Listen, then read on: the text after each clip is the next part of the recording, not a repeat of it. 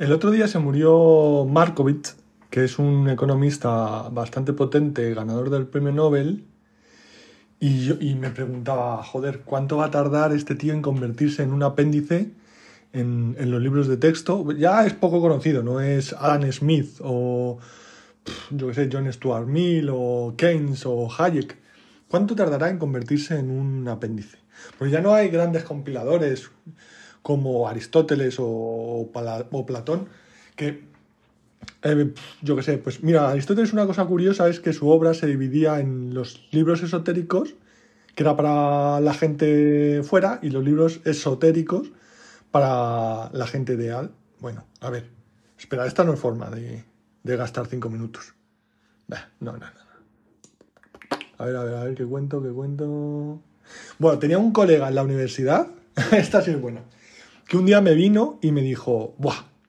se me ha ocurrido una idea, ¡ah, genial! Esto lo va a petar. Y digo, a ver, ¿qué se trata? Me dice, una serie. Digo, joder, una serie de televisión. Tío, estás estudiando economía y derecho, esto no, esto no, es lo tuyo. Y me dice, sí, sí, es sobre un profesor de química que contrae cáncer, se vuelve loquísimo porque no puede pagar el tratamiento y empieza a traficar con drogas. Y, y- y yo no sabía que era Breaking Bad en ese momento, pero me estaba describiendo Breaking Bad. Y no lo sabía, no lo había visto y, y yo dije, "Pf, no sé, no me parece, a mí no me cuadra. ¿Cómo puede escalar de profesor de instituto a, a traficante de drogas? Esto, esto no lo veo. Y él me insistió ahí durante 5 o 10 minutos porque era muy pesado, muy pesado. Y tal. Luego, a los años, vi Breaking Bad y dije, hostia puta, este tío me la está intentando colar. O sea, es que esto es increíble. Qué flipado. Entonces, yo pienso, digo, joder, es que hay gente. Hay gente que te la intenta colar. O sea, eh, la realidad, las esencias, el mundo no existe. Es, es, es, es todo, pues, la percepción de otra gente que tiene de la realidad.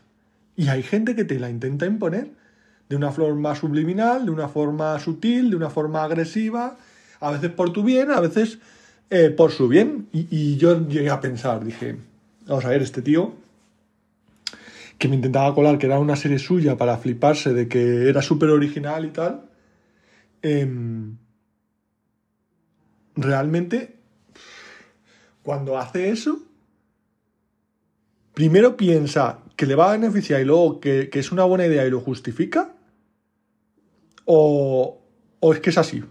No lo sé, no lo entiendo. ¿Por qué? ¿Por qué hizo eso? No sabía que le iba a pillar. Pero, pero muchas cosas son así.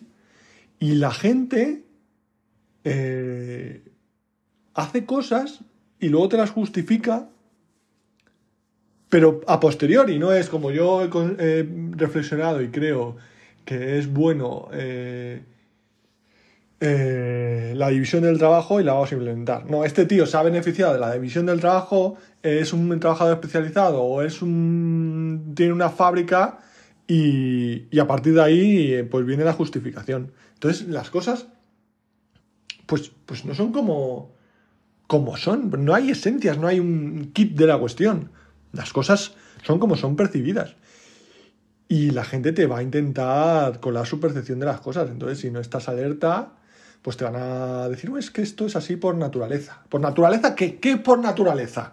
¿Por naturaleza es lanzar bombas atómicas? ¿Por naturaleza es salvar miles de vidas con antibióticos? ¿Por naturaleza es criar a tus hijos? ¿Por naturaleza es estar 12 horas sentado frente a un ordenador trabajando para poder criar a tus hijos? Eso no, eso son chorradillas que nos cuentan.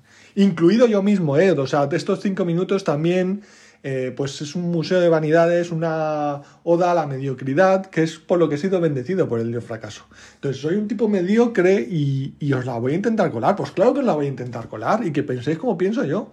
Pues porque me beneficia, supongo, no lo sé, porque somos así. El ser humano, pues es frágil y perverso y a la vez maravilloso. He hecho cosas horribles, he hecho cosas maravillosas. No sé cómo me juzgará cada uno como quiera, pero vamos, que a lo mejor si yo fuera un... Soy empresario, soy triunfador, hay que trabajar todo, si no sufres es que no lo estás haciendo bien, si por las noches no has sufrido porque soñabas con una ronda de financiación es que no lo estás haciendo bien, viva el dolor, viva el dinero.